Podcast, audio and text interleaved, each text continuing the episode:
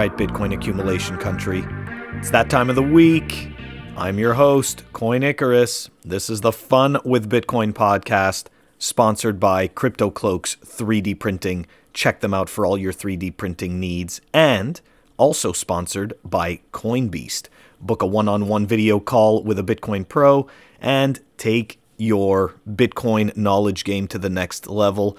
I personally, um, I, I think that this is the type of thing that is helpful for people who are maybe not so confident. Um, you know, maybe they, they just want to get a second opinion, maybe some validation.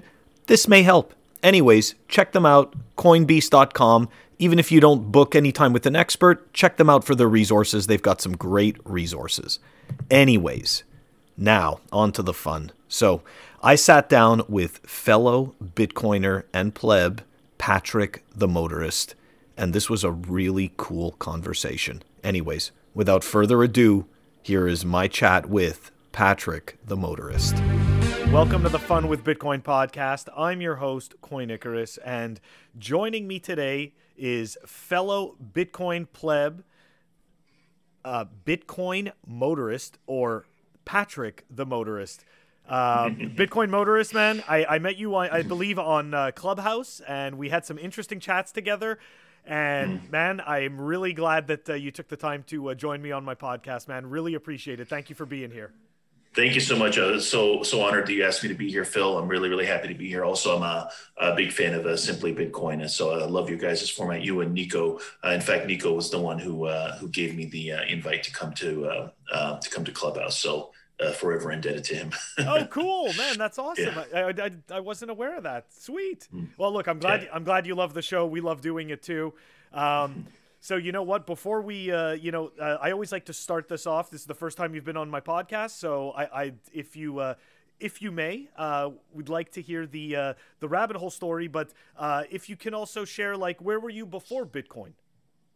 Sure thing. So before Bitcoin, um, I uh, I was in uh, in sales and insurance, and uh, I worked in mortgage, did mortgage sales, did insurance sales. Um, I, I, did cell phone sales, did all sorts of sales. So I was kind of a salesman by trade before. Although um, at the time, um, I was actually working at a casino uh, in, in, the Southern California area where I'm from.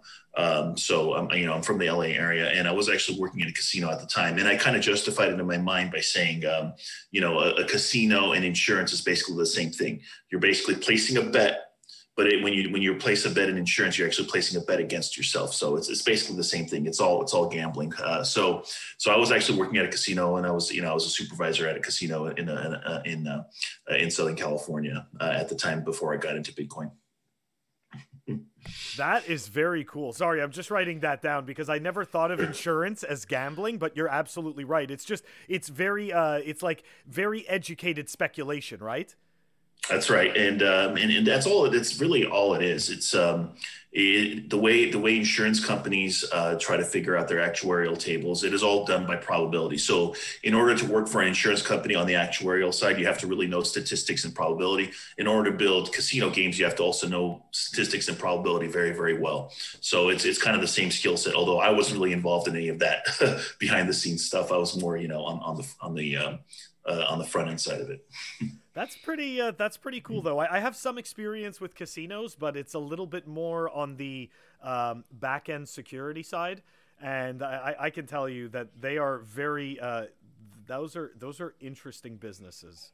Um, mm-hmm. Very, I, I, find like a like a well oiled machine. You know. Another thing that I should probably tell you before I got into Bitcoin is I was very much a political junkie. I was very much into politics, even even uh, before uh, before I graduated high school. Like I remember when I was in high school, I was watching CNN's Inside Politics all the time. It was one of my favorite shows, and I was listening to Rush Limbaugh just to kind of get the lowdown on what was happening in, um, in you know in, in American politics at the time.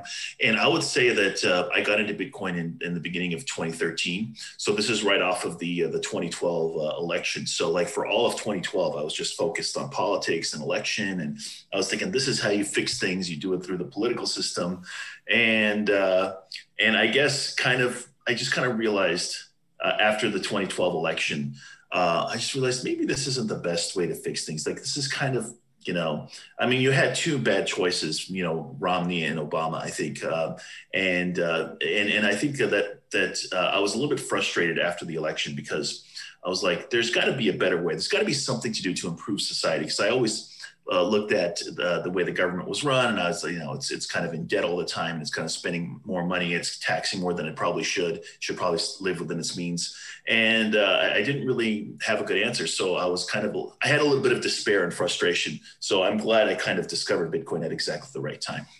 That's pretty, uh, yeah, that's pretty cool. And I have to admit. Um, uh, you know, I, I was also a, a, big fan of following. I mean, I'm originally from Montreal, so I would follow, you know, boring Canadian politics. Um, but yeah, you know, like I was always very passionate about it, and I'm like, you know, the, these, you know, these these multiple parties, like they just don't get it. Like at the end of the day, they just don't. They're not really serving the people you know and and it's very uh it's it's kind of disheartening you know and and you're right you know you're always looking for what's wrong and, and i remember figuring out you know that the problem was was the money and and then I remember feeling stuck. But it's not about me, anyways. Let's uh, sure. let, let let's move on here. Um, so look, it's it's 2012. You realize that the you know petitioning and lobbying isn't gonna fix isn't gonna fix anything.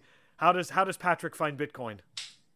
Well, I was um, I, I, I figured. Uh, I don't know if I was exactly happy with working at the casino, although I was doing well. I was being promoted, and I was looked at as one of the you know the better employees and uh, I, I, still was like i gotta find something so i was looking around to try to find out what the next big technological breakthrough was going to be that i could kind of get into because because uh, i had seen uh, the movie pirates of of Silicon Valley, uh, I think uh, maybe that year or the year before in 2012, which is kind of about Steve Jobs and Bill Gates and how they were kind of there at exactly the right time. And I had read this book uh, by um, Malcolm Gladwell called uh, Outliers, which kind of uh, said pointed out how both Bill Gates and Steve Jobs were both born in 1955, and it wasn't an accident that these guys kind of were in there at the right time. So I was trying to look around. I'm like, what's the next thing? What's this big thing that's going to be here? And I came up with a brilliant solution. I was like, I know what it is. I know what the next big technological breakthrough is. It's quantum computers. That's what it is. That's what I'm going to get into.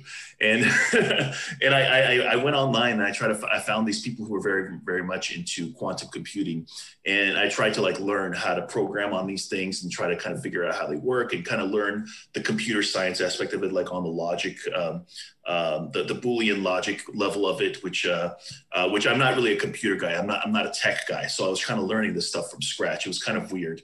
And then um, and then because I was online and always looking at these computer, you know, videos and quantum computing videos, I think YouTube recommended a Bitcoin video to me, and that's kind of what kind of got me started. is I watched this YouTube video that was that was about Bitcoin, and uh, I don't know exactly when I saw it. I'm, I'm, guessing it was sometime in March of of, of 2013.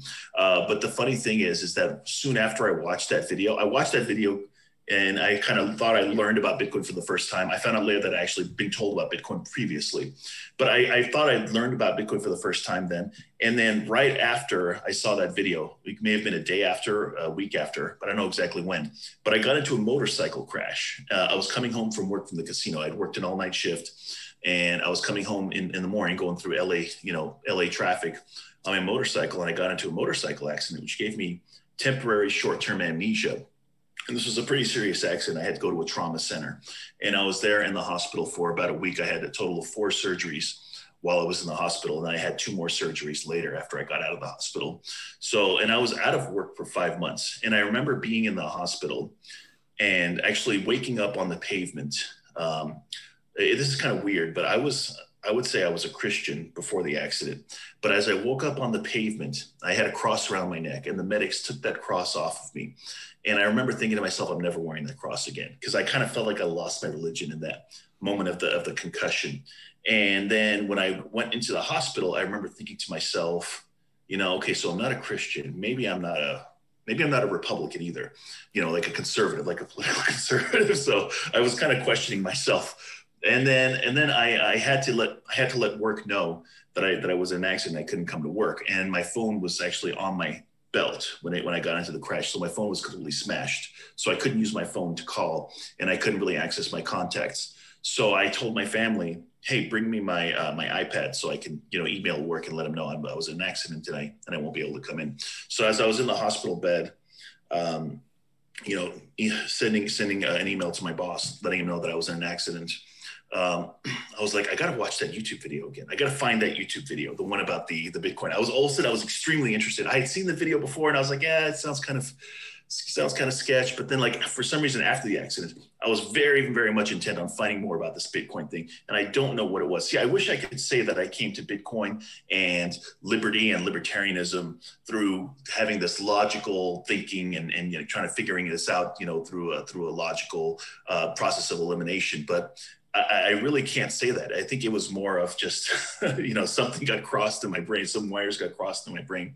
And that's kind of how I got into it. So the, the interesting thing is that I couldn't find that video. I could not find that video again. And the reason why I couldn't find the video is because I was misremembering it. Remember, I had just gone through a concussion. Mm-hmm. So the way that I remembered the video was not how it really was. I remembered that it was somebody like, uh, I think, is it Hank Green or um, one of one of one of the vlog brothers. I think his name is Hank Green. I thought it was Hank Green talking about Bitcoin for some reason. That's how I remembered the video in my mind. And I and I discovered the video. I found it again like six months later, six months after the accident. And I was like, oh, this is why I couldn't find it. I had the host wrong. Like in my mind, it was a different host. So, uh, so so. And, and a lot of times I question myself to say, why was I open to this? Why was I kind of open to it? And I was more of a sound money guy. Uh, I was never really a gold bug. I didn't really think gold was a good investment, but I did understand the importance of sound money, and I did understand the importance of being on a gold standard. I never looked at gold as a good investment, but I thought that the the the way that you can control, uh, you know, government overreach is by limiting their power through, um, uh, you know, restricting them to a gold standard, so that they can't just do whatever they want with no consequences. So I think one of the reasons why I was kind of open to this idea of Bitcoin, even when I first saw that video before the crash, was because of the sound money aspect of it. So, and I asked myself this question recently, like maybe in the past year or so. I'm like, why was I open to sound money? Like, who told me that sound money and, a gold standard was a good thing? Because I don't think I got it from Rush Limbaugh, and I don't think I got it from mainstream conservative politics. Uh, so I was I was trying to remember, and then I remembered that that somebody like in the late 90s or early 2000s had recommended an essay written by Alan Greenspan of all people. I don't know if you're familiar with Alan Greenspan, Absolutely. he's a big yeah, he's he's a big Fed head and uh, and he's a, he's and, a piece um, of crap. He, he is he is a piece of, crap. The, he's one of the main. Uh, if I'm not mistaken, it was his stupid. Uh, it, it was his stupid idea to get everybody to borrow against their houses. That, that yeah, was... he did. He actually, and I, and he was actually my best friend when I was a mortgage broker. When really? I was in mortgage sales, I was actually telling people, "Look, Alan Greenspan is recommending you refinance your house and of pull course. out the equity." Yeah, which is I was, I was using that actually. But this is, uh, but this Sorry. is um, no. But the, the funny thing about it is that he was actually a good guy. Back in the '60s, he yep. was very much into Ayn Rand, yep. and he was very much into um, sound money and a gold standard. Not not so much in the '90s, but someone said you need to go read this old essay that's written by Alan Greenspan in the 1960s. And it talks about how important a gold standard is. And you can find this essay to this day online. It's actually not that hard to find. And it's not a very long essay. I think it's like two or three pages long. But basically, the gist of the essay is that it, it a gold standard is is a way to control government overreach, to control government becoming too powerful. Mm-hmm. So, um, and I think that that may have been part of it. That may have been one of the reasons why I was open to Bitcoin when I first heard about it, because I kind of saw it as a solution uh, to this to this problem of, of kind of uh, government being too powerful. So, and and one of the benefits, one of the things is is today, if I talk to somebody about Bitcoin, um, a lot of times people don't have time. They have work, they have you know school, they have kids, they have families, they have a lot of responsibilities. So so people don't really have the time to do a deep dive and do a lot of research. Now, what was I doing? I was recovering from an accident. So I was out of work for like months as, as my body was recovering from this crash. So I had time on my hands. So I discovered this thing, Bitcoin. And, uh, you know, I had to do some paperwork at the hospital and whatever. But once I got that paperwork out of the way, I was like, I need to go research this Bitcoin. So I went on Bitcoin Talk Forum. I tried to look for more YouTube videos about Bitcoin. I found a bunch of videos by this guy named Amir Taaki. And, uh, and I found some videos by Jeffrey Tucker. And then that kind of got me down the rabbit hole towards liberty. And I found a whole bunch of like, you know, libertarian and liberty oriented uh, uh, YouTube videos, you know, stuff like Stefan Molyneux. Back in the day, Stefan Molyneux was actually a libertarian and anarchist. Uh, not so much anymore, but back then he was. So I started researching this stuff. So I'm one of the people that kind of got into liberty and libertarianism um, through Bitcoin, not the other way around. So a lot of times people kind of are like, yeah, I got into Bitcoin because I was into Ron Paul. And I, that's kind of how I got into that. And that for me, it was the opposite, kind of got me down this rabbit hole. And I kind of, I had this, I felt like there's this huge weight lifted off of me because before I was like, you know, we got to fix the government. And now I was like, why why bother? The government can't be fixed. It's you know it's a big scam. You know it's kind of like my, my, the same thing that I had with, with you know with religion. It's like I don't have to worry about all this extra dogma stuff that I was worried about before. It's all about you know non-aggression principle and just doing the right thing, and you don't have to worry about you know this certain rituals or, or whatever you do uh, uh, to try to get into heaven or whatever. So I like that. I like that. Um, okay, I want to go back and touch on some things. So first, I'm going to go way back to Pirates of Silicon Valley. That movie, mm-hmm. uh, I, I, gotta say, um, when I saw that movie as a, I, I don't even remember how old I was anymore, but essentially the year that it came out, the one scene that stuck out to me the most, okay, was the one with um, Steve Jobs standing there and Bill Gates' head right behind him, giant, like on a giant screen, right?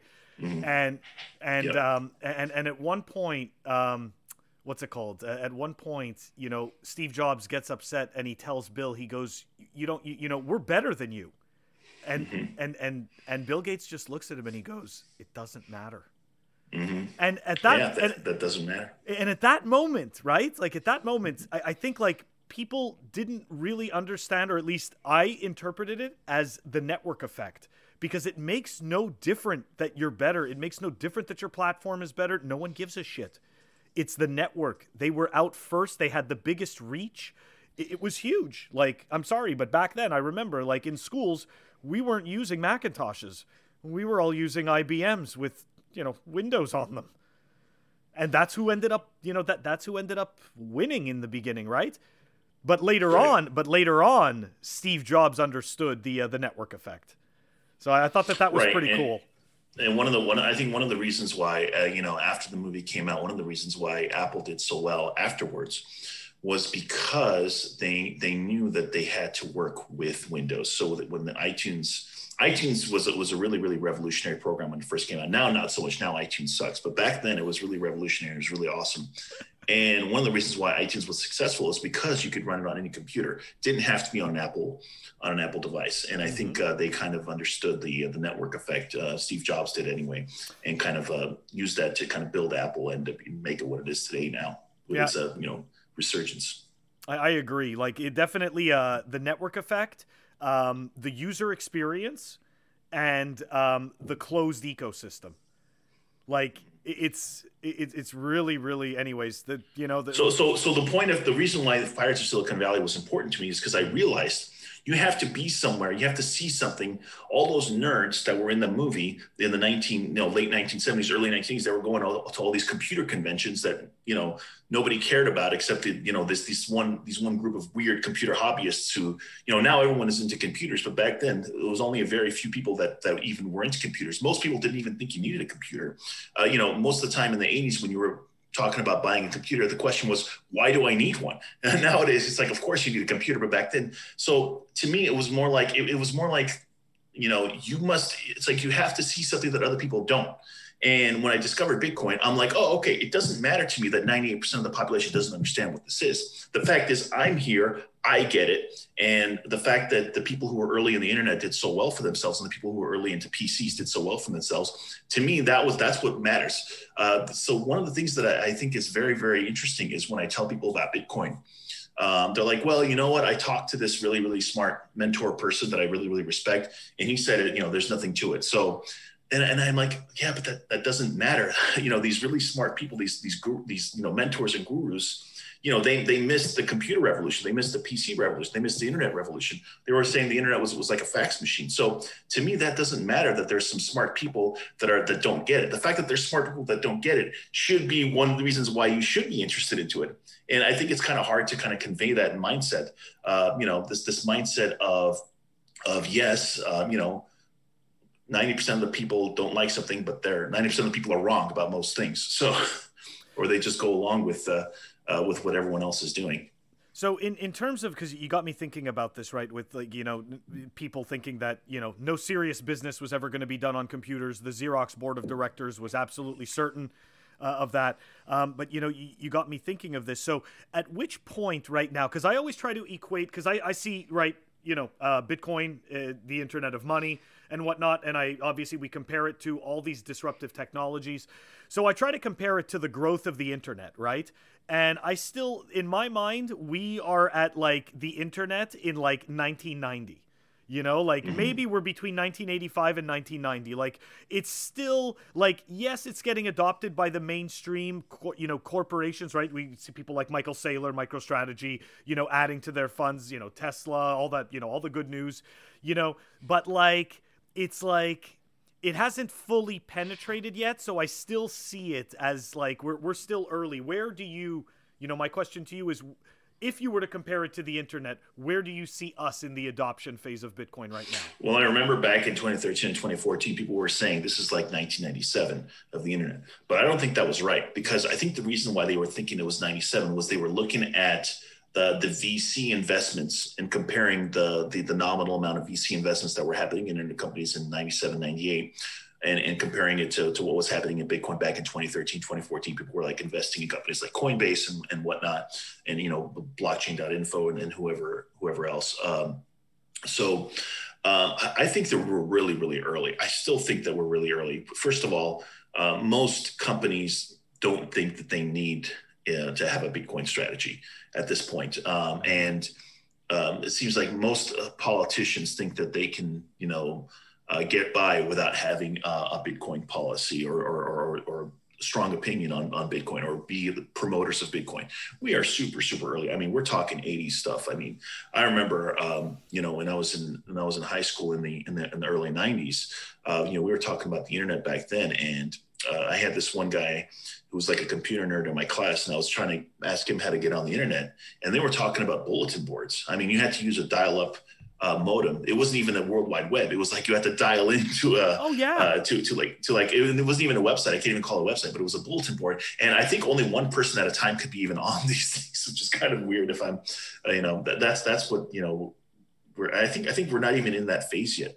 Um, it, but I think that we can go quickly from being like in 1985 when it comes to the internet to uh, to being, uh, you know, I mean, 1993 the web was barely a thing. By 1997, everyone had to have you know at least dial up and by the early 2000s you had to have broadband. So it moved pretty pretty quickly once once people got it. And you went from in the 1990s online banking being like oh there's no way i would I would put my banking information on, on a website. Are you kidding me? It's going to get hacked to now everybody, almost everybody has online banking. There's a few holdouts out there, but for the most part, 90% of people are, are fine with checking their balance online. And if they can't check their balance online, if they have to actually take out their passbook and do the, do the calculations by hand, which is kind of how, how you used to have to do it, uh, you know, they, they, would be lost. So it can, it can flip pretty quickly from Bitcoin is stupid, Bitcoin is a fad to, yeah, of course, everyone likes Bitcoin. We always knew Bitcoin was good. You know, everyone kind of realized that no one looks back now uh, at, at how, you know how the, the, attitudes were towards you know personal computers in the 80s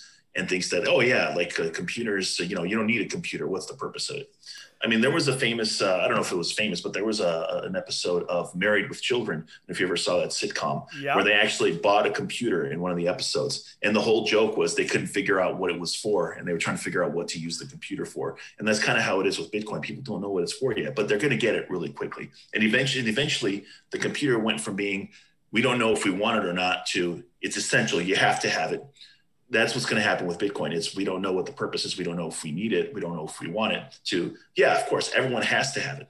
It's obvious. And it's going to be obvious very, very soon to everybody. Oh yeah, I 100% agree. I, and I think that because we already have this, you know, the base layer of uh, you know, the technology, right? We have the TCP IP stack, you know, the internet is built on top of it. Like, I, I think that that's why we're seeing Bitcoin growing as quickly as it is because, um, we could see that the internet, right? It, it's like all of this stuff didn't exist yet. It had to start existing.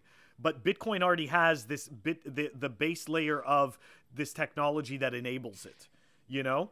like all these protocols, all these languages that you can build things on. So it's it's really like I, I think it's uh, I think it's pretty cool. And I actually want to go back to something that you said. Okay, so look, so like when I first started learning about computers, I, I'm Gen X. Okay, so for us, online banking is totally the norm. We grew up with as soon as they told us we could bank online, like fuck this shit. Yeah. You know, like and it is like I I just if I don't have to go to a branch, I will not.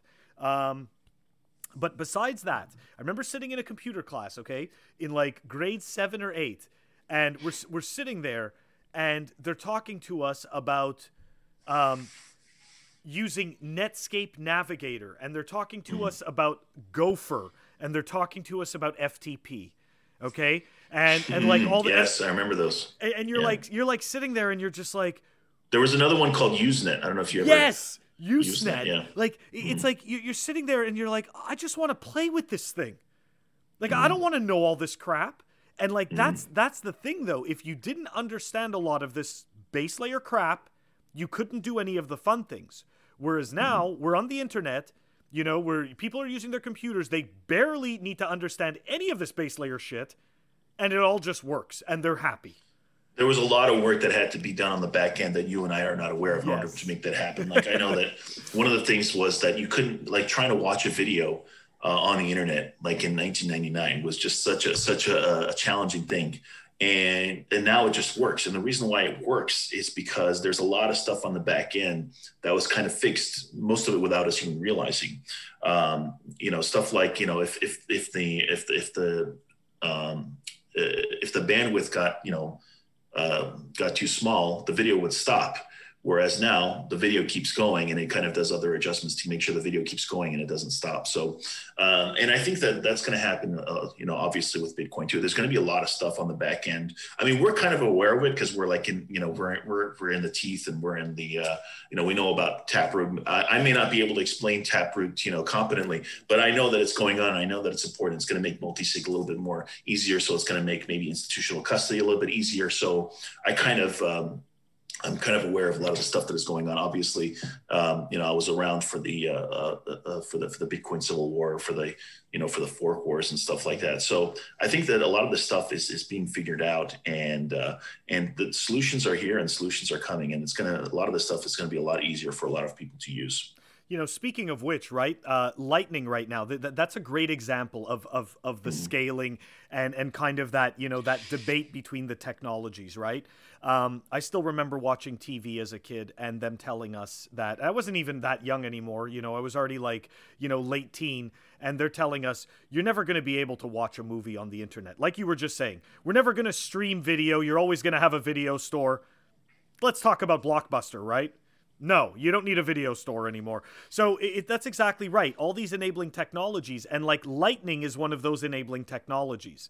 Um, some of the things that we're seeing with Lightning is um, uh, what's it called? I know that uh, this this guy, um, uh, I think uh, he goes by the handle Amp or Amperature. Okay, he's he's he's uh, creating a backend to uh, to do streaming payments for for people like gaming. I mean, let's be honest. Gaming, esports, esports is going to be massive in the future. Like I, you know, I, I personally think that like we do end up in a Ready Player One type of reality if you ever saw that movie like I, I, think that we come to some kind of a nexus between that and some other sci-fi stuff but i but i do see that type of thing happening and i, I think that you know people you know uh, getting paid to stream their gaming and to stream like all of this is going to change all of our lives mm. are completely changing and this is part of it. So yeah. Yeah. You know it's, it's interesting because i feel like a lot of the the, the innovation is happening uh, on bitcoin. Um, you know people thinking that bitcoin is old technology and stuff like that and there's like all this all these fancy bells and whistles happening elsewhere with all this you know nonsense defi or whatever whatever is happening over here or nfts that are happening over here.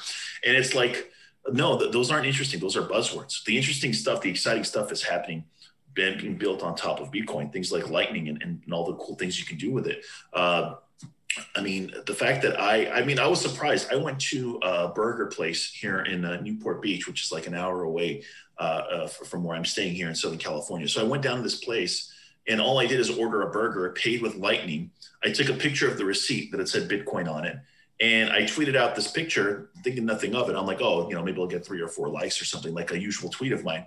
It blew up to become my my my most viral tweet I've ever done, and I've been on Bitcoin. I've been on Twitter for ten years. So this this thing got over half a million impressions. I don't know. I don't, for a big account like you, Phil, half a million impressions may be happening all, all the time. But for me, it's actually no very, way. very rare to get that big. Not so, even close. And I was like, what, what is going on? Do people not know that you can pay for stuff with Lightning? Is this that interesting? Are people just not aware of how easy this is to use Lightning? Uh, now, the one the one uh, uh, argument that can be made against it is I was using Blue Wallet, which is a custodial uh, Lightning service. But I mean, this stuff we're going to be able to do this stuff, you know, on our own. We don't have to be using custodial services. This stuff is being built out. It's still sort of experimental. But for paying a $15, you know, overpriced Southern California burger with avocado on it, it's fine. You know, I think it's it's okay to use it. I wouldn't send you know a thousand dollar or two thousand dollar transaction on but, but for you know for a few bucks absolutely i think it's fine to use for that and it's fun it's fun to to pay with with lightning i mean I know back in the day,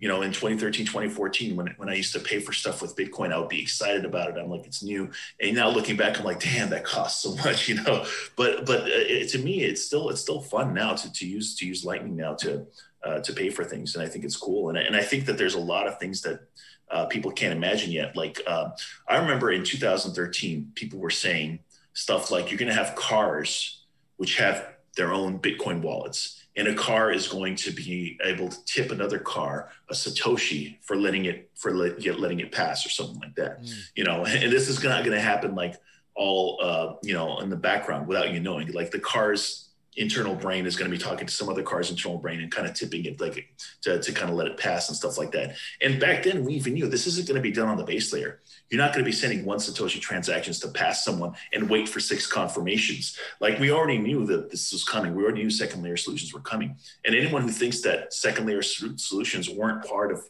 no, that's not Bitcoin. We got to have everything done on chain.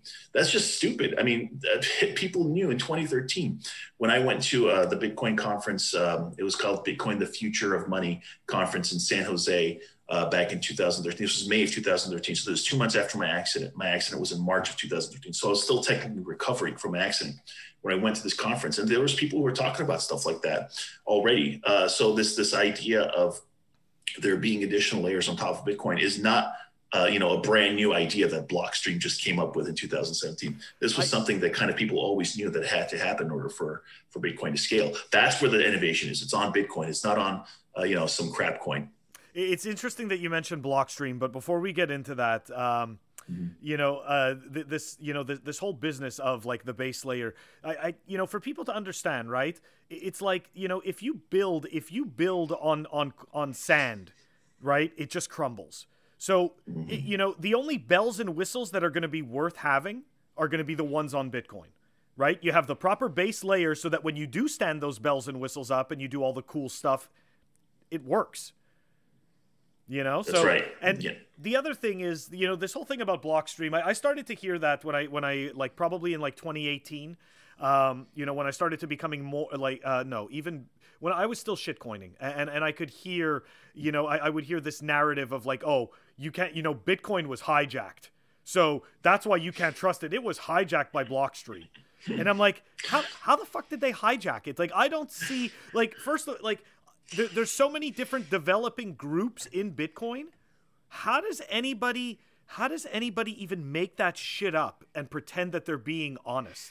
I, I mean, Phil, if, if, if Blockstream came out in favor of larger blocks, um, they, they would have. They, yeah, they would have. They, they would have. They would have been just another laughing stock, just like BitPay or any of the other companies that, that came out in favor of, of, of, big blocks. So, so it's, it's so, so funny that people think that Blockstream prevented uh, you know, uh, an upgrade to Bitcoin, which which is like 180 degrees the opposite of the truth. I mean, look, these guys who who left Bitcoin, uh, you know, people I used to have a lot of respect for, you know, people like Roger Ver, um, who. Um, who I thought was was was great because of his support of Ross Ulbricht, but I mean, I mean, the, these these people they they they had the wrong idea. They, I mean, Roger Ver actually thought that one of the reasons why Bitcoin was so successful is because of him don't get me wrong, Roger Ver was a very, very important uh, uh, proponent of Bitcoin.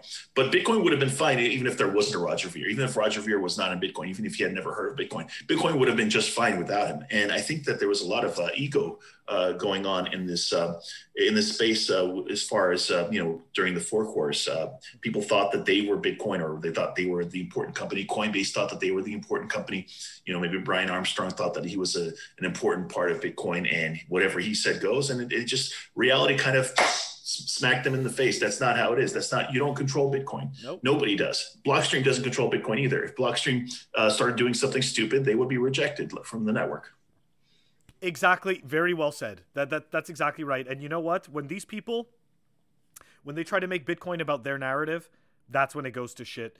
That's when you get to see what they're really here for. Because, you know, with Roger, it was all about the cheap the cheap payments. You know, the ultra cheap payments for him, this was Bitcoin, you know, and like obviously you know, the libertarian beliefs and whatnot, but like, you know, very much, you know, like, hey, my cheap payments. And as soon as Bitcoin just was not any longer all about that narrative, well, you know, it's like, well, I'm going to show you what I can do to Bitcoin.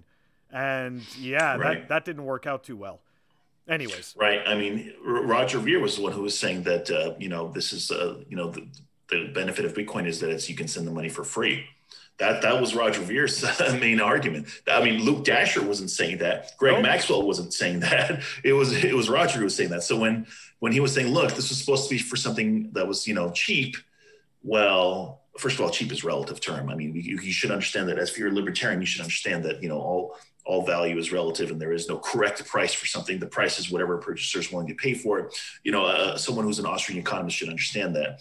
So so yeah, of course, if he's gonna if he's gonna uh, make up the narrative and then he's gonna say, well, you guys are switching the narrative, yes, because he, he was the one who was saying that. Absolutely, you're right yeah. on that, Phil. Oh yeah. Um, okay, we're gonna switch gears from uh, from this, and we are gonna talk a little bit about the. Okay, tell me about the Free State Project because I don't yeah. I don't live very far from New Hampshire, and what what what is all this? I went to the website, looks cool, saw the pork festival. Mm-hmm. Yeah, what is all this? it's, it's it's amazing. It's actually uh, it's actually a very very uh, amazing project. Uh, so I, I, I kind of had heard about the Free State Project back in like I don't know what year, maybe 2003 2004. I kind of heard about it in passing, um, but the funny thing is is that I hadn't heard about it until after I got into Bitcoin again. So because I just heard about it once, kind of in passing, in my mind I thought that it was just a, an idea. I didn't know it was a real thing. I didn't know people were actually moving to a state for this project. I thought it was just kind of a thought experiment that somebody had, and uh, and um, and of course back then I wasn't a libertarian. I was more I was more conservative than I was a libertarian, and um, so after after I went to that um, that that conference in San Jose, there was uh, there was these this, these guys there from Free Talk Live. Um, and uh, it was Ian Freeman and uh, Mark Edge were interviewing this guy named Vitalik, Vitalik Buterin. And I was kind of sitting there watching this interview, and um, and I'm like, wait a minute, these guys, these guys are talking about the Free State Project. I'm like, I got to talk to them about this. So I went up to uh, Ian after after they had finished recording, and I said, uh, I said, oh, uh, I mean, you guys are you're with the Free State Project. He's like, yeah. I'm like, oh, I think I've heard about this. I think this is this that movement to move twenty thousand libertarians to Vermont. And he said, no, it's actually uh, New Hampshire, not Vermont. I'm like, oh, okay. Uh, and then uh, I was kind of intrigued by it. And I kind of made a mental note. I'm like, when I get home, let me look into this Free State Project stuff. Uh, so again, I was surprised. I was shocked that he had actually, Ian had moved from Florida to New Hampshire for the Free State Project uh, because again, I just thought it was kind of, kind of an idea. So I, I, after I got home from this uh, from this Bitcoin conference, uh, and I did get a chance to say hello to, to Vitalik. Uh, and you know, I don't really, I, I, didn't really talk to him for very long. This is obviously before Ethereum. Back then, Vitalik was a Bitcoin guy. Uh, but I went when I came home from the from the conference a couple days later. I, I, I, googled the Free State Project. I looked into um, New Hampshire as a place to live, and I was like, you know what, New Hampshire seems like a great place to live, regardless, even if there wasn't a Free State Project going on. So I kind of thought about it, but then the cold weather was kind of, I was like, I don't know about cold weather. I'm from Southern California. So the cold weather was what I was, was what I was afraid of. Um, uh, but um, I was interested in moving and I didn't know where to move to. So I thought maybe I should get out of California. And uh, there was this guy, Jeff Berwick, who lives in uh, Acapulco. Uh, he's a Canadian who moved uh, to, to Mexico and he lives there now. He's like an ex Canadian expat. And he was throwing this, this, uh, this uh, conference called Anarchapulco in, I think it was in February of, of 2015. So this is like maybe a year and a half after I got into Bitcoin. And I was like, maybe I should go to this uh, Anarchapulco. Maybe I should think about moving to Mexico because he was saying Mexico is more free. You know, they're not as anal about all the rules, and you can kind of like if you get in trouble, all you have to do is slip the the cop a fifty dollar bill, and then you know then they'll they'll forget anything happened. So I was thinking to myself, maybe as a Bitcoiner, I should think about moving to Mexico. So I went to this conference in Acapulco. And the funny thing is, I went as an attendee. I didn't go as a speaker. But last minute, they actually asked me to be a speaker because there was a there was a last minute can, uh, cancellation. So I ended up uh, speaking about uh, Silk Road because I was at the Silk Road trial one month prior when it was going on. So we could talk about that too. But when I was there, I talked to Mark Edge again. And I said, Hey, Mark, I don't know if you remember me. He said, Yeah, I do remember you. I'm like, Yeah, I've been looking into this Free State project. And I'm like, I'm a little worried that it's too cold to live there. And he said, Well, you got to understand, uh, New Hampshire is not that cold. It's actually very close to Massachusetts, and it's very, it's not not any worse than Massachusetts. And he said, and you're going to have a heater. So just like if you live in a, a warm climate, you need to have AC. You're going to have a heater everywhere you go, so you'll be fine. And then once he put it that way, and as I was in that conference in Acapulco, I was thinking, you know what? It's not right for me to move to Mexico. First of all, the the the, the uh, you know, I, I, may have to worry about papers. I don't speak the language. Uh, I, the, the culture is completely different. You know, there's a lot of stuff that I have to learn about. And I, it makes more sense for me to move to another US state than it does for me to move to another country. So that's when I really decided, you know what, I should definitely move uh, to, to New Hampshire because the culture is the same, the money is the same. And I don't have to, you know, I mean, the culture is not exactly the same, but it's close enough. It's similar enough that I can adjust pretty easily. So I, I moved to New Hampshire one year later. So this was in February of 2016.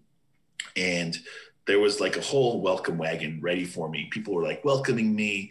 And I think it's all about the community. It's not so much that we're concentrated into a small state. That's certainly part of it. It's not so much the politics. That's certainly part of it. But the fact that you're in close proximity to a lot of people who are like-minded is what's really, really cool about the Free State Project. Um, you know, I have mem- I have uh, neighbors who are free staters that I, I kind of already know that they're into freedom they're into liberty they're not into you know telling me how to live my life. I'm not into telling them how to live my life uh, how to live their life. We kind of have an understanding. We may disagree on certain issues but we all start with the assumption that it doesn't matter if we disagree. I'm not going to force my opinion on you you're not going to force your opinion on me. And when i moved in I, I had a whole bunch of people show up and help me move in. And all I had to do was buy them pizza and beer. And I didn't know anybody in New Hampshire, but other than free staters. I posted on Facebook. I don't really have a Facebook page anymore, but back then I had a Facebook. I posted on Facebook uh, right right when I packed up my moving truck to, to, to move cross country. I said um, I, I, was with my friends in LA and we were at a restaurant. Um, and I said, last meal in Los Angeles, on the way to New Hampshire. That was the, the Facebook post. And all of a sudden, all these people that I didn't know, but I knew that they were free staters, they all sent me friend requests. I'm like, look, I have an instant support group here. So, so I'm, I'm here in, in California right now. I have a lot of family here in, in SoCal. Uh, but I also have family in New Hampshire. I have my Free Stater family in New Hampshire. So that's kind of like the cool thing about the Free State Project, especially for someone like myself who moved clear across the country. Now, a lot of people do move to New Hampshire from, like, say, Massachusetts, from from Maine. So for them, it's not as big of a, of a, of a shock uh, but it's still cool to be around like-minded people. And if you if you do want to do some some kind of cool shit like protests and things like that and and do stuff like cop blocking which i don't really do cop blocking but i think it's cool that other people do.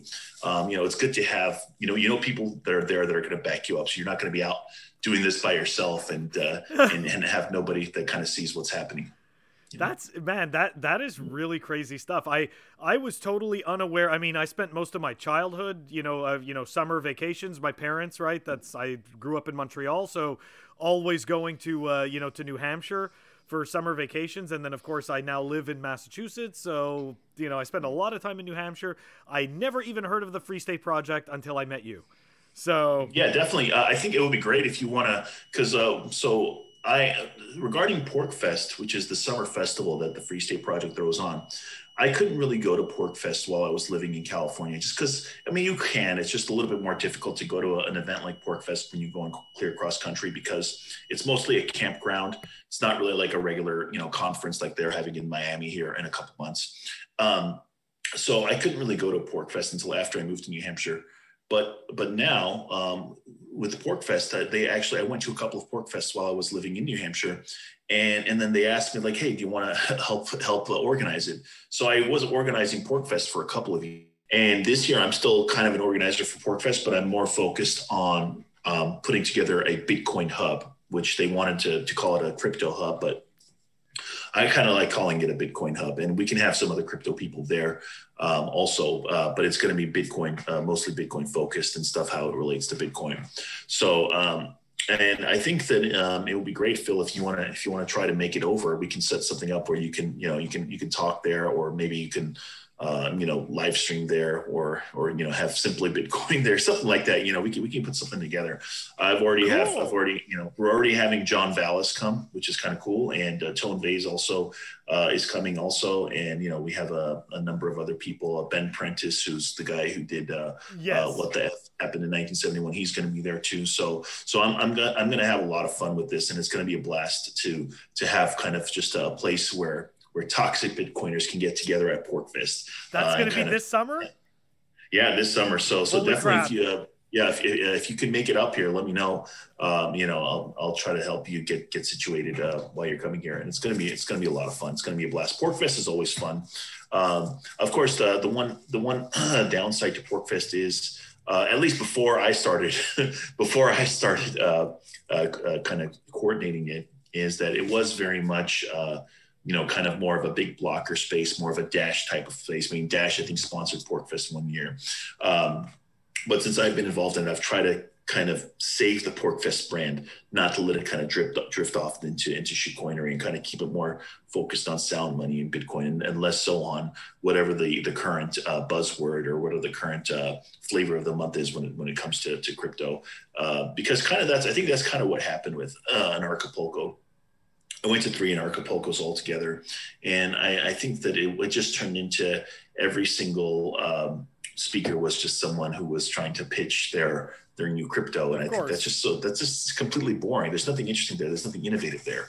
Um, and uh, and and actually, uh, to tell you the truth, something about Tone Vays. Um, uh, one of the great things that I liked about Tone Vays is um, um, he has something called Unconfiscatable in Vegas, which is yep. probably going to move to, to Florida next year. Uh, I did help Tone Vays organize uh, Unconfiscatable.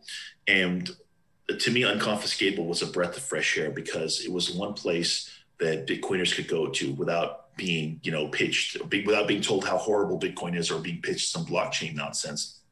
And that was kind of when Tone did that, that was kind of new because a lot of these conferences were just kind of turning into shitcoin conferences.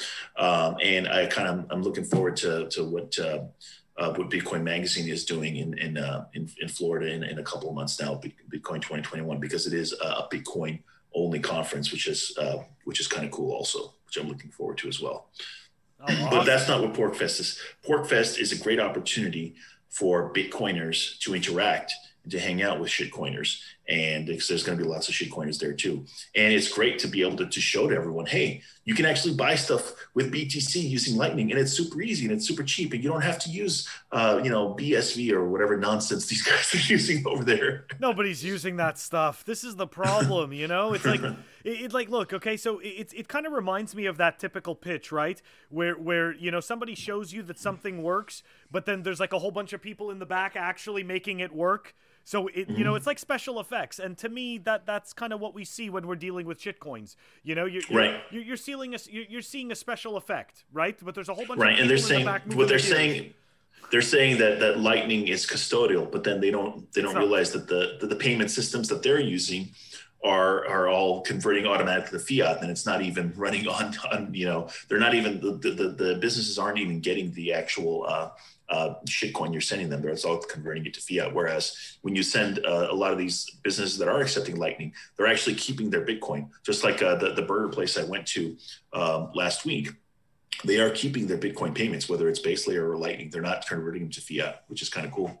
And and you know something else uh, to your point, right? Uh, about Lightning uh, being misunderstood. You know, as you know, you can run your own Bitcoin node that has Lightning, and that way if you're yes. you're you're accepting payments there's you know what i mean? There, there's no third party involved there. It's you. It's you and your node. Exactly. So exactly. this is nonsense. a business a business can set up a BTCPay Server and I, am probably i'm not an expert on this. I think you should talk to somebody called brian harrington who, yeah. who i've who i've gotten to know pretty well here in southern california. He's doing a lot of great work when it comes to um, helping small businesses set up.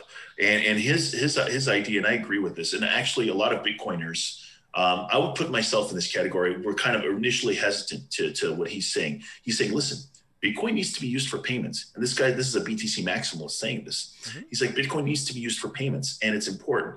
And what we're thinking of is oh back in 2014 when all these big businesses started accepting bitcoin like uh, you know dell computer and uh, and you know whatever that uh, that travel company was expedia or whatever it was mm. we're, we're, we're, accepting bitcoin payments but they weren't keeping their bitcoin. These are big businesses. That's not the same thing as your local small business. A lot of small businesses here are struggling as a result of all the shutdowns and the pandemic stuff that's been going on.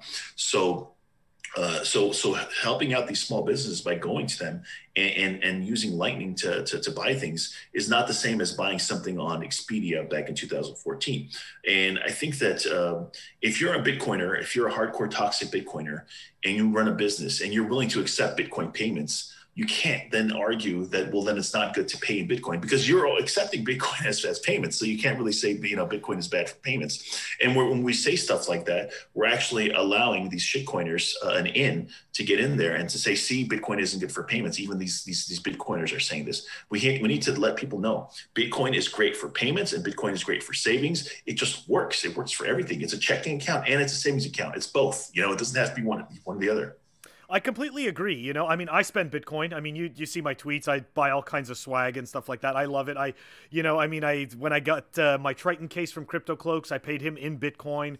Uh, you know, it's the same thing. Even when, um, uh, what's it called? Uh, I, I, think uh, I'm trying to remember who was it. I, I, think it was like from Bitco that I, I bought a bunch of stickers and some a, a T-shirt. Also paid in Bitcoin. Look, at the end of the day, right?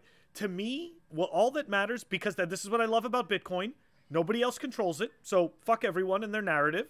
If I choose to pay somebody in Bitcoin because I want to give them that what I believe to be the best value, that's my business, right? That's my business. That's your business, and we should be happy to do it.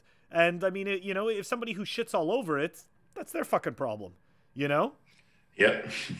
Yeah, I, I, had a lot of fun with it when I when I tweeted out the picture of, of, the, of me buying the burger.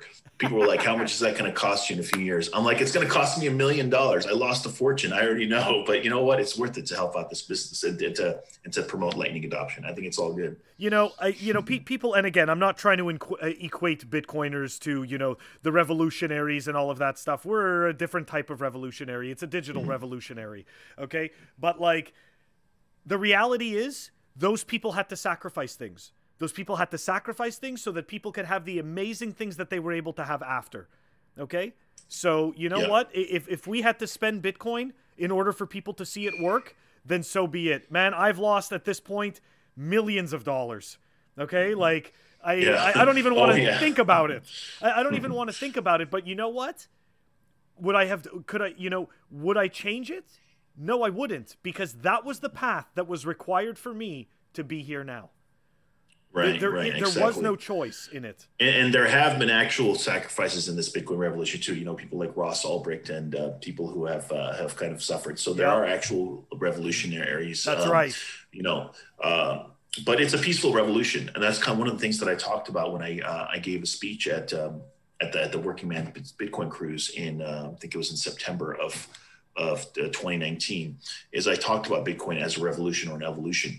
And I compared it to the other things like, you know, the digital revolution, the, the computer revolution, the industrial revolution, the renaissance. Mm-hmm. The thing about these revolutions, the reason why they worked was because even though there was there may have been some violence here and there, it was mostly a peaceful revolution. The industrial revolution was mostly a peaceful revolution. Uh, you could say maybe the Civil War was kind of a you know a, a, a, violent part of the industrial revolution, but for the most part, it was a peaceful revolution. The the in the information age is a peaceful revolution, and those are the revolutions that work. The ones that are violent, the violent revolutions, you just you just get back to just having a new a new boss, and uh, same as the old boss. So I think that's one of the great things about about this revolution is that. Um, is that it's actually going to work because it is a peaceful revolution. It's a technological revolution. It's a revolution that actually um, brings about actual change rather than just being a rehash of the older system. I, I totally agree, and I love that. I, I love that saying. You know, here's the new boss. You know, same as the old boss. It's so mm-hmm. true. It, it, really is. Um, you know what? Uh, before before we uh, close out, I want to ask you about. You mentioned something.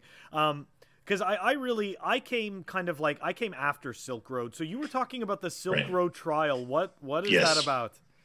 Yeah, so um, so when I got into Bitcoin, Silk Road was still operational. So I got in in like March of or May of 2013, depending on how you count it.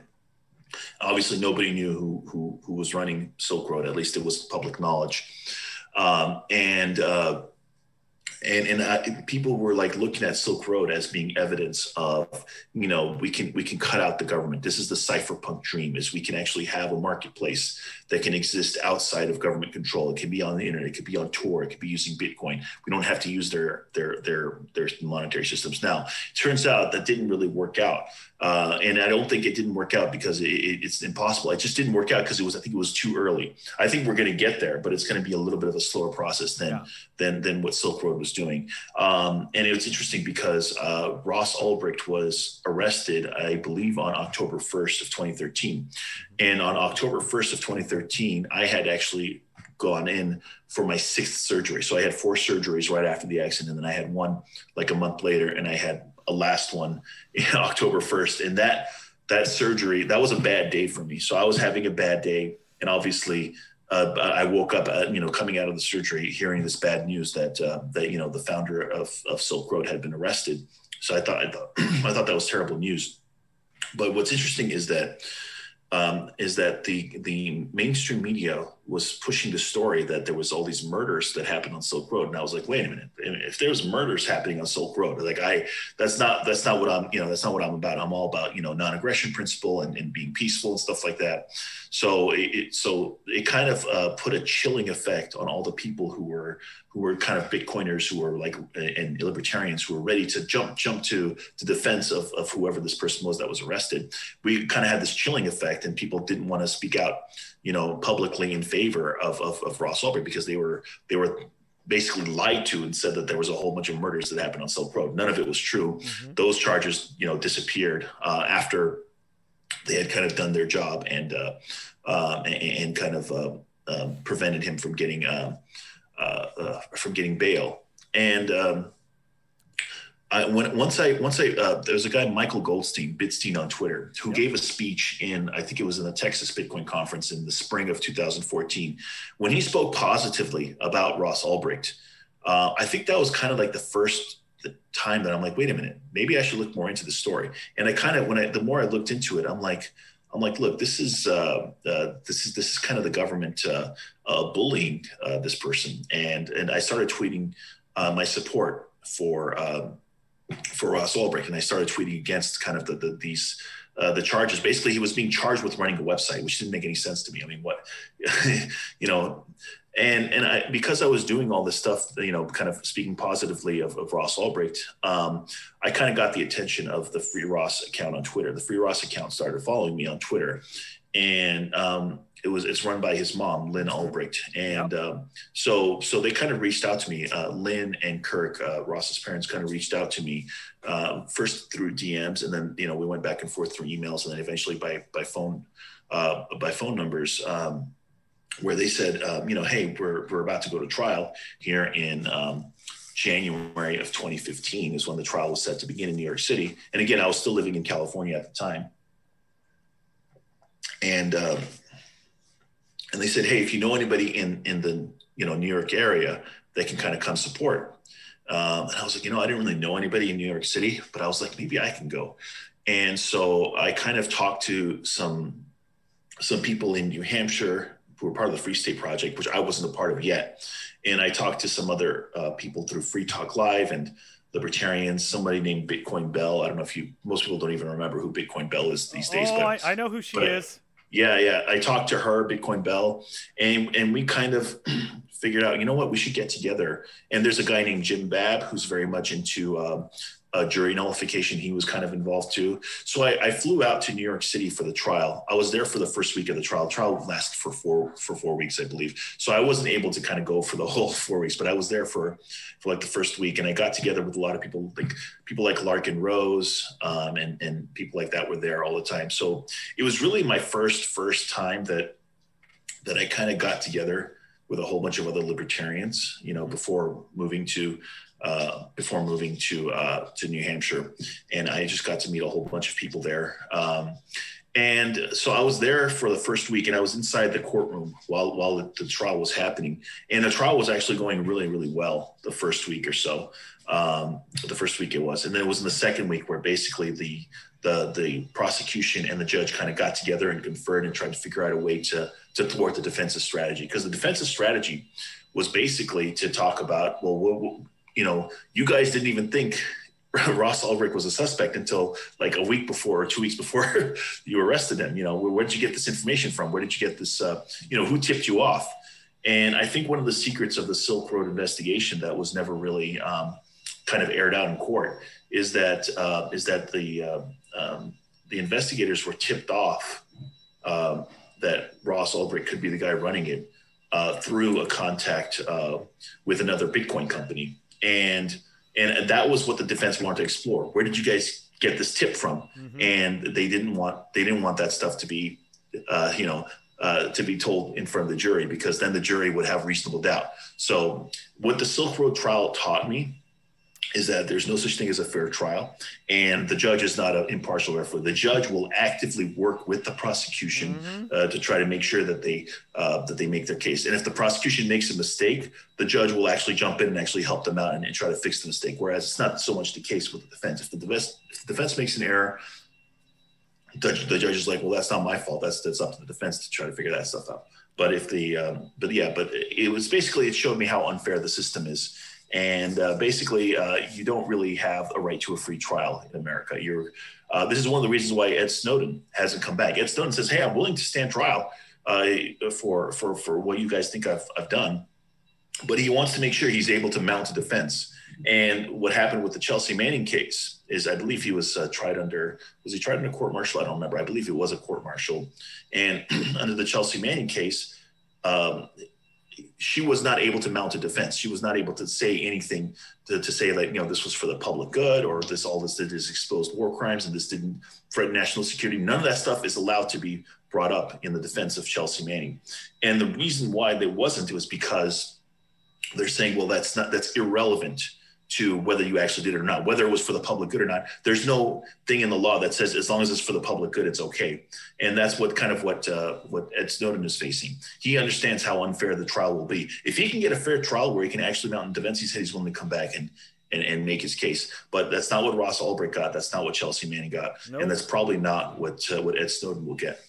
Man, I I totally agree. That that was that was some crazy stuff. Um, I actually tried to get Bitcoin Belle on a podcast um, about a year ago.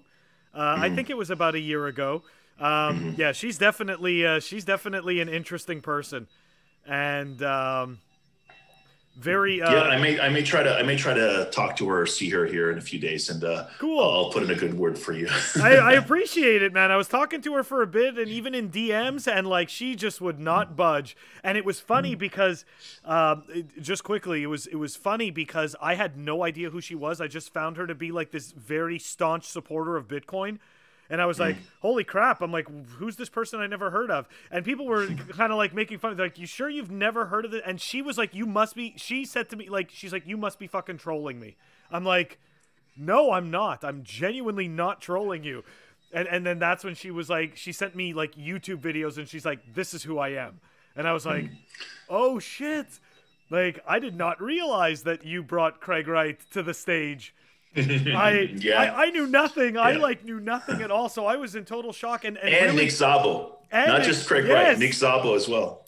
But but I, I I all I wanted to know was like her rabbit hole story, like this, like us, like what we're talking about right now. Mm. I didn't want to know any of that shit. Anyways, whatever. So, but but man, this was this was a freaking great chat. This was really cool. So look, before we before we end off, uh, what are your final thoughts for the listeners?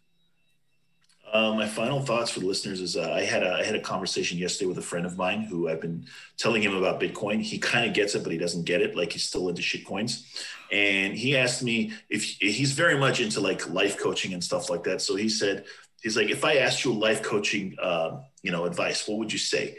And I told him, don't listen to people. And I'm like, I know you're gonna hate that advice, but I'm like, don't listen to people. Don't listen to anybody. Don't listen to me. Uh, don't, don't listen to to anybody else. Just kind of, if you can figure something out for yourself, figure it out for yourself. Like I, I didn't come to Bitcoin because I, I, listened to uh, some, uh, you know, some brilliant person. I listen to people like Amir Taaki and Jeffrey Tucker, who are great people. Don't get me wrong; they're brilliant people. But it wasn't because you know I knew who they were. I had no idea who Amir Taaki and Jeffrey Tucker were before I got into Bitcoin. But what they said made sense. It wasn't who they were; it was their arguments that made sense. And that's kind of what I say: is is don't listen to uh, the person, listen to the reasoning, listen to the logic. If the logic makes sense to you, do it. But don't listen to someone just because they're a big name, uh, even in the Bitcoin space. Proof is our success, man.